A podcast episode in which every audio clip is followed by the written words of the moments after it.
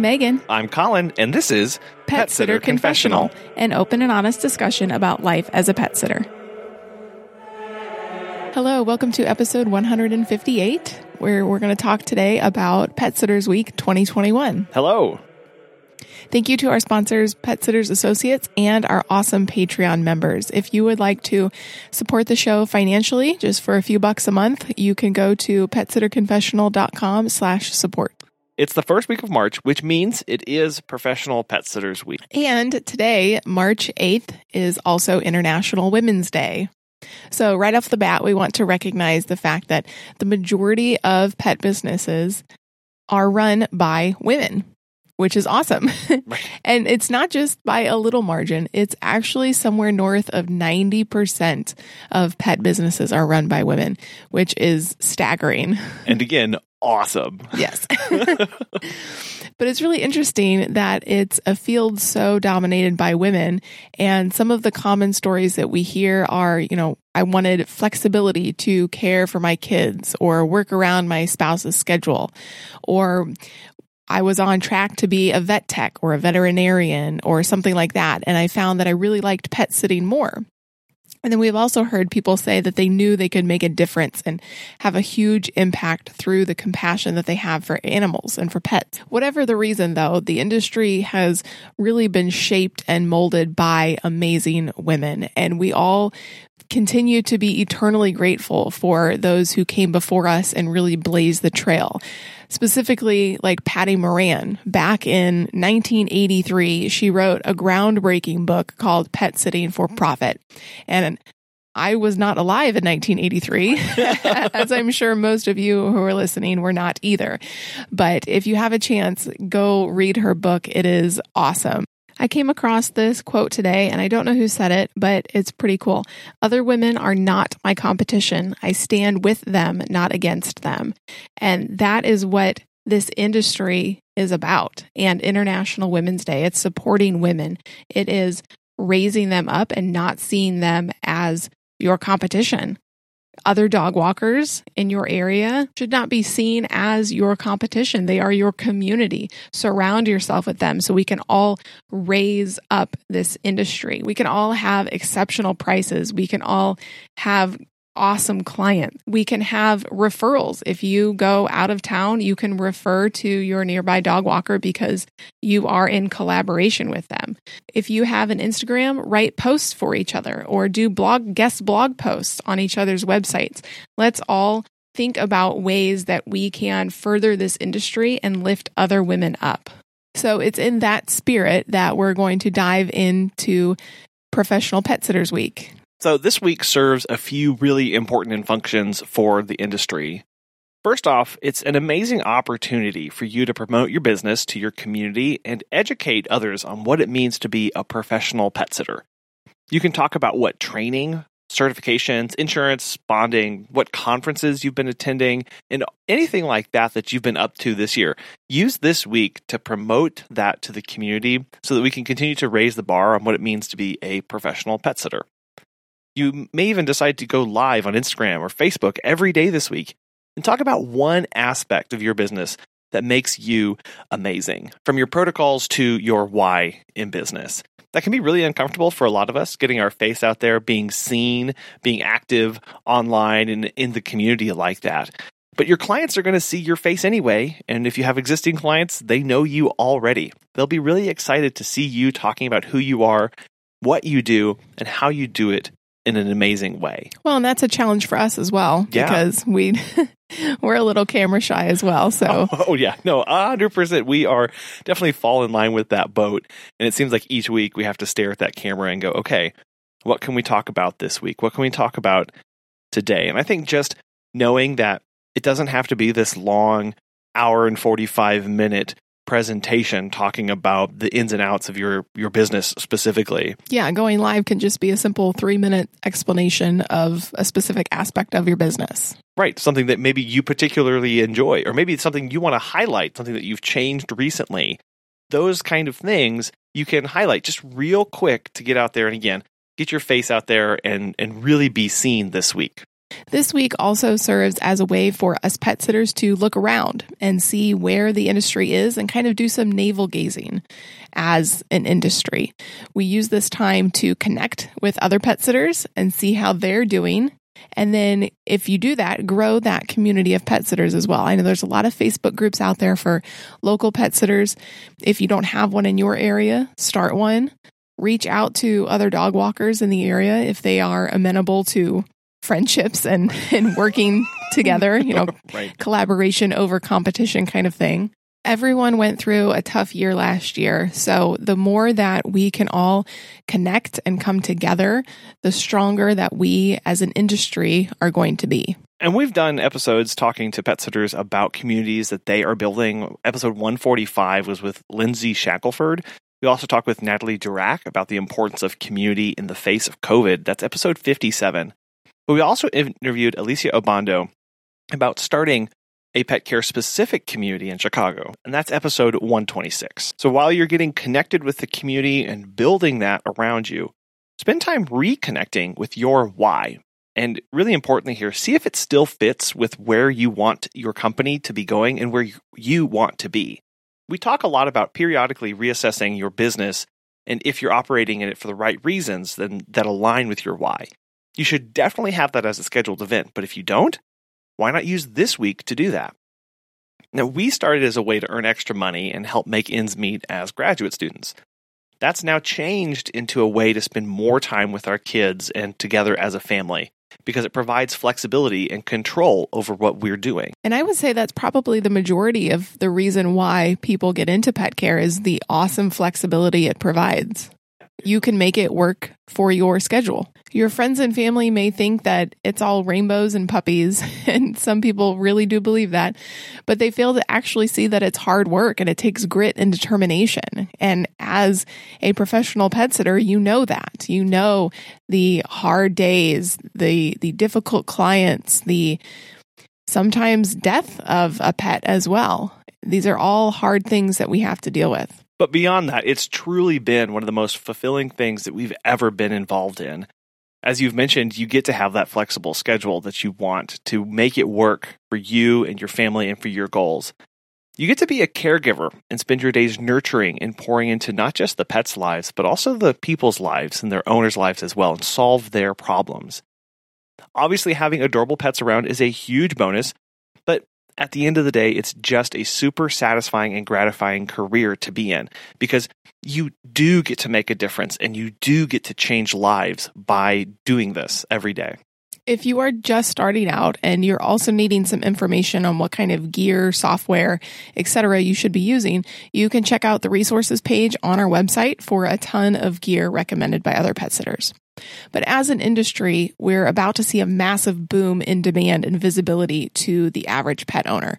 Well over, I think 70% of households in the US have at least one pet, with 2020 last year seeing many first time pet owners, especially with puppies. so there's a lot of potential to grow and to find your niche. One in three people got a pet during the pandemic. That's a lot of pets. yes. Obviously, you're not going to be able to service them all. And you wouldn't want to anyway. Yeah, not every client is good for you. So, but the real question is as business owners, how do we prepare for that? How do we prepare for the massive pet population that has boomed? Well, if you want to grow, whether that's number of clients or staff or location, maybe you want to move your business to a different state or across the country, Make sure that your business is set up for that. Lay the foundation now so that you can scale quickly and easily. I know a lot of midday dog walks are not back yet. They will be though, eventually. and so if that is your bread and butter and you want to keep it your bread and butter, lay the framework now so you can scale quickly and efficiently.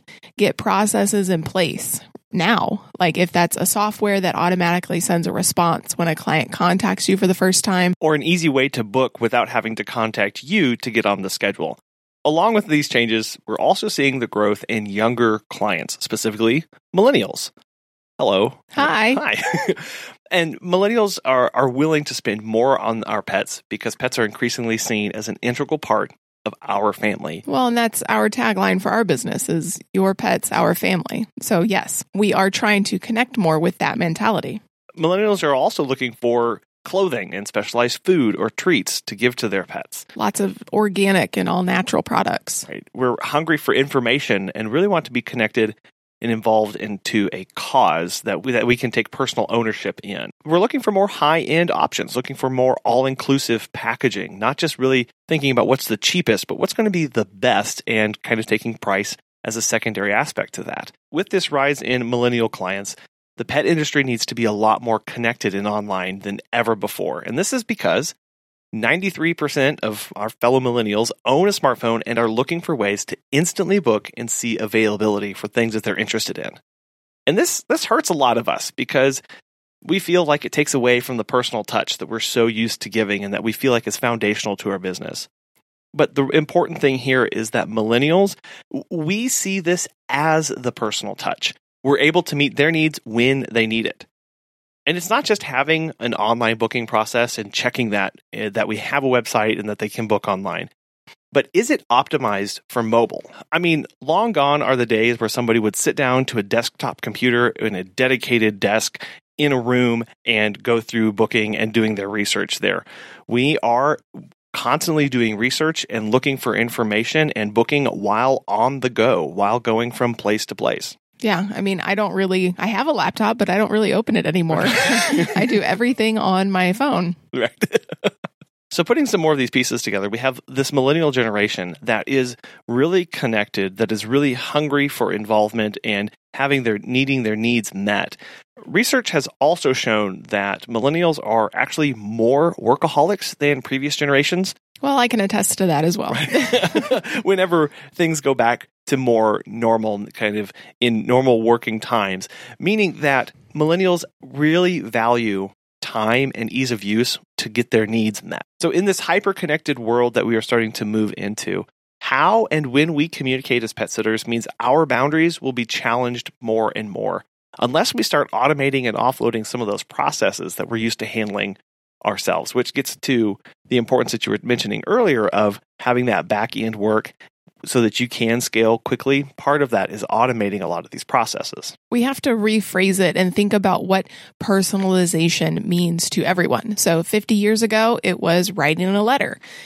I have not sat and wrote a letter in a very long time. Probably to say thank you when, to people when we got married. Yes, that's probably the last time we wrote a letter. Yes. you know, 20 years ago, it was a phone call. And I don't really make a lot of phone calls these days either. You make me do all of them. Well, and so in 2021, it's a streamlined, mobile, optimized process. What does that mean? It means that the client can go to your website or your booking app and from start to finish book you and you could be sleeping and they could do it all themselves. People want that. They want to be able to go from A to Z with as few steps as possible and as fast as possible. So, really, it's all about customer service. Too often we think about just caring for the pets and training to be better caregivers, and that is important. You do want to be trained in dog behavior and know what signs to look for in cat aggression, but this is a service industry, and we need to remember to focus on caring for the needs of the pet owners as well, making sure that they are taken care of, you know, as we set boundaries for our business and what we want for ourselves, but also knowing that we need to be caring for the owners. And, and last year taught us that we need to be checking in with people and making sure that they're okay as well. Right. I mean, I've said it before I'll say it again. I've never ended a walk and had the dog turn around and pay me for it. So until Fido can book us online and pay for the visit, we need to be focusing on the owner. We talk about who your ideal client is. What we're talking about is the owner. Now, niching down means solving a smaller and smaller subset of problems and specializing in that. And that's where you get into dog breeds, specialized care, certain locations, certain issues that clients may have. But we immediately start thinking about who do we want to be paying for our services? That's the client, and that's all customer service. So when we think of customer service, it kind of boils down to about four things. It's being proactive instead of reactive having that mobile booking, having those FAQs, have training protocols in place for staff. Know your services, and your rates so that when people call you asking questions, you don't have to go look them up. Yeah, at least have them on a piece of paper. That's what we do. Right. on a magnet on the fridge. Yeah. yeah. then also show you care about their problems. So, like I said, when business was decimated last year because of the pandemic, we checked in on our clients and said, Hey, how are you? And didn't just say, Oh, we desperately need your services right now. You know, we tried to focus on them as much as possible. How are you doing? How are you coping? How are the dogs doing? Because we hadn't seen them in a while you know, they're contacting you because only you can solve their problem in caring for their pets. So really take an interest in them and in that. Also, having prompt response times is huge. So, if you are trying to compete with Rover and Wag, a lot of their sitters respond in just a few minutes. So, it's really all the more reason to set up automated messaging and fast booking protocols. Obviously, we can't be on or accessible 24 7, and you shouldn't be. You need to be sleeping at some point. But realistically, we absolutely must have some form of automation in place. And we also think good customer service is about being a resource to the owner. So as pet sitters, we need to be the go-to hub for all things pet for our clients. So if that's blogging and talking about specific things in pet care, like nail trims or household plants that are toxic to pets, whatever that may be, be ready to connect your clients to groomers and vets and massage therapists and nutritionists in the area if you have them and try to help them navigate the crazy world of natural pet foods. There are a lot. And a lot of pet owners, truthfully, don't know the crap that they're feeding their pets. So it's a great opportunity to be a resource for them. Right. And then also grieving with them when they lose their pet. Send a little gift, a pet perennials gift when they lose their pet. Be there for them. If you are super close with them, go over to their house and cry with them and get on a phone call with them. Just really support them through the tough times. And we've done an entire episode on customer service back on episode 80. Something that we will talk about here in just a moment is that part of being a professional pet sitter is being fully insured. So, as pet care professionals, your clients trust you to take care of their furry family members. Pet Sitters Associates is here to help. For over 20 years, Pet Sitters Associates has provided thousands of members with quality pet care insurance. If you work in the pet care industry or want to make your passion for pets into a profession, you can take your career to the next level with flexible coverage options, client connections, and complete freedom in running your business. Learn why Pet Sitters Associates is the perfect fit for you and get a free quote today at petsitllc.com. Our listeners get a discount when joining by clicking membership Pet Sitter Confessional and use the code CONFESSIONAL at checkout to get $10 off today. Check out the benefits of membership and insurance once again at petsitllc.com. So, what does all this mean for us during National Pet Sitters Week? Well, I think something good to ask right now is what does being a professional pet sitter look like in 2021? Yeah, especially after last year. so, it's several different factors.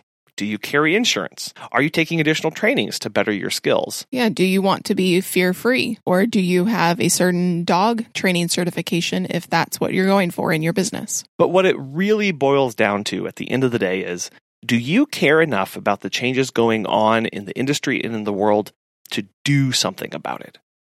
What actually separates the professional from the non professional is the fact that the professional is going to continually improve, change up their business, and work hard to stay in the game, always raising the bar and always pushing the limits of what pet care should be. And we saw many people doing this through the past year of the kind of services that people added. So, whether those were specially crafted puppy packages to meet the growing demand from the lockdown puppy boom that has been happening, or adding different services if people didn't need dog walking, but they switched over to poop scooping, or maybe it was they changed the game completely and designed brand new walks. Adventure hikes are one of those, where a year ago, two years ago, those were hardly seen in the industry at all. And now they're almost commonplace. But it was a way that people could see to design a brand new service that still met their clients' needs. It's the personal ownership that you take in the industry and how it's perceived by the general public. That's what being a professional means. And I'll also add that a true professional knows their limits and when it's time for self care. We've done a couple episodes on self care and interviewed Nicole Ryan in episode 103, but it basically involves getting reconnected or even changing your way so that you're living and working your passion. When we're operating out of alignment towards our goals and our purpose, we're actually not advancing as we think we are. And it also means getting plugged into a community of other pet sitters and business owners so they can hold you accountable to the things that you want to say no to and the things that you want to say yes to. And with that, setting your boundaries and saying no more often than you think you should. This has been really hard for us the past two weeks. We've had to say no more times in the past two weeks than we probably have said over the past two years. Yeah, it's a lot. Spring yeah. spring break really caught us off guard, I think. Yeah. this week is really all about you though. You are an inspiration to us. Your passion, your dedication, your professionalism are what this week is really all about. If you are still standing at the end of last year and everything that pet sitters have gone through, you are awesome. You make this industry what it is. You set the bar, you push the boundaries. So thank, thank you. you. We're celebrating this week in honor of you and for you. Now, for our Ask a Pet Business Coach segment, where Natasha answers the question What should more people be doing in their business? They should be understanding business. Mm. A lot of us get into pet care to love animals, and that's our first heart's desire but it really takes understanding and having a small knack of business or hiring a mentor or you know someone to come in and kind of help keep you on track because where you have flaws or weaknesses i have so many flaws so many weaknesses and i love hiring where i do not want to deal like realistically like people know the things that I hate doing. I am not going to do it. It's going to sit on my to do list forever.